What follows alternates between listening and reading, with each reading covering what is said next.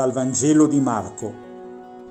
In quel medesimo giorno, venuta la sera, Gesù disse ai suoi discepoli, Passiamo all'altra riva.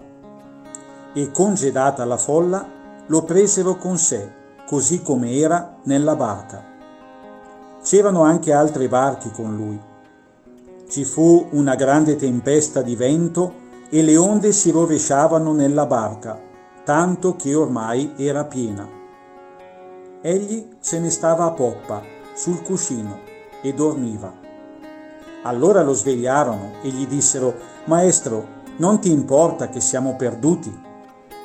Si destò, minacciò il vento e disse al mare, Taci, calmati. Il vento cessò e ci fu grande bonaccia. Poi disse loro, perché avete paura? Non avete ancora fede?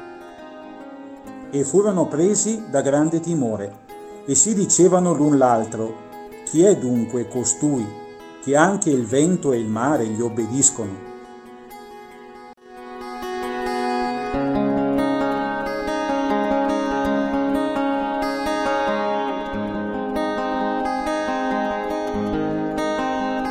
Perché avete paura?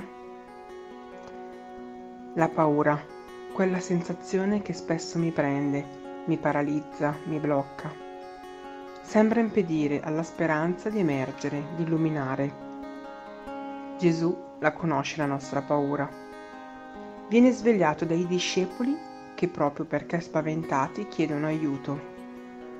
E subito lui si attiva, è pronto ad aiutare, ad agire, minaccia il vento e calma il mare fermando così anche le loro angosce. Ma da bravo amico, fratello, non può non scuoterli, con una domanda forse inaspettata, ma che va al centro del problema. Non avete ancora fede? Quando c'è fede e fiducia in colui che è padre, la paura non dovrebbe prevalere. Quante volte anche nella mia vita quotidiana Gesù ha calmato le mie paure, con il suo spirito ha consolato il mio cuore tramite una parola, una carezza amica, lo sguardo di un bimbo che mi chiede un sorriso mi ha richiamato a sé, mi ha chiesto di togliere lo sguardo dalle mie angosce e di mettere lui al centro. Eppure basta un imprevisto, una difficoltà a stravolgere di nuovo tutto, a mettermi di nuovo in discussione e a sentirmi chiedere ancora una volta, non hai ancora fede? Non hai ancora abbastanza fiducia nella mia parola? Non ci credi ancora che io sono con te, ti ascolto e ti prometto che non ti lascerò mai sola? Oggi cerco nel mio quotidiano i segni della sua presenza, della sua consolazione, diventando a mia volta suo strumento per alleggerire le paure di chi ho accanto.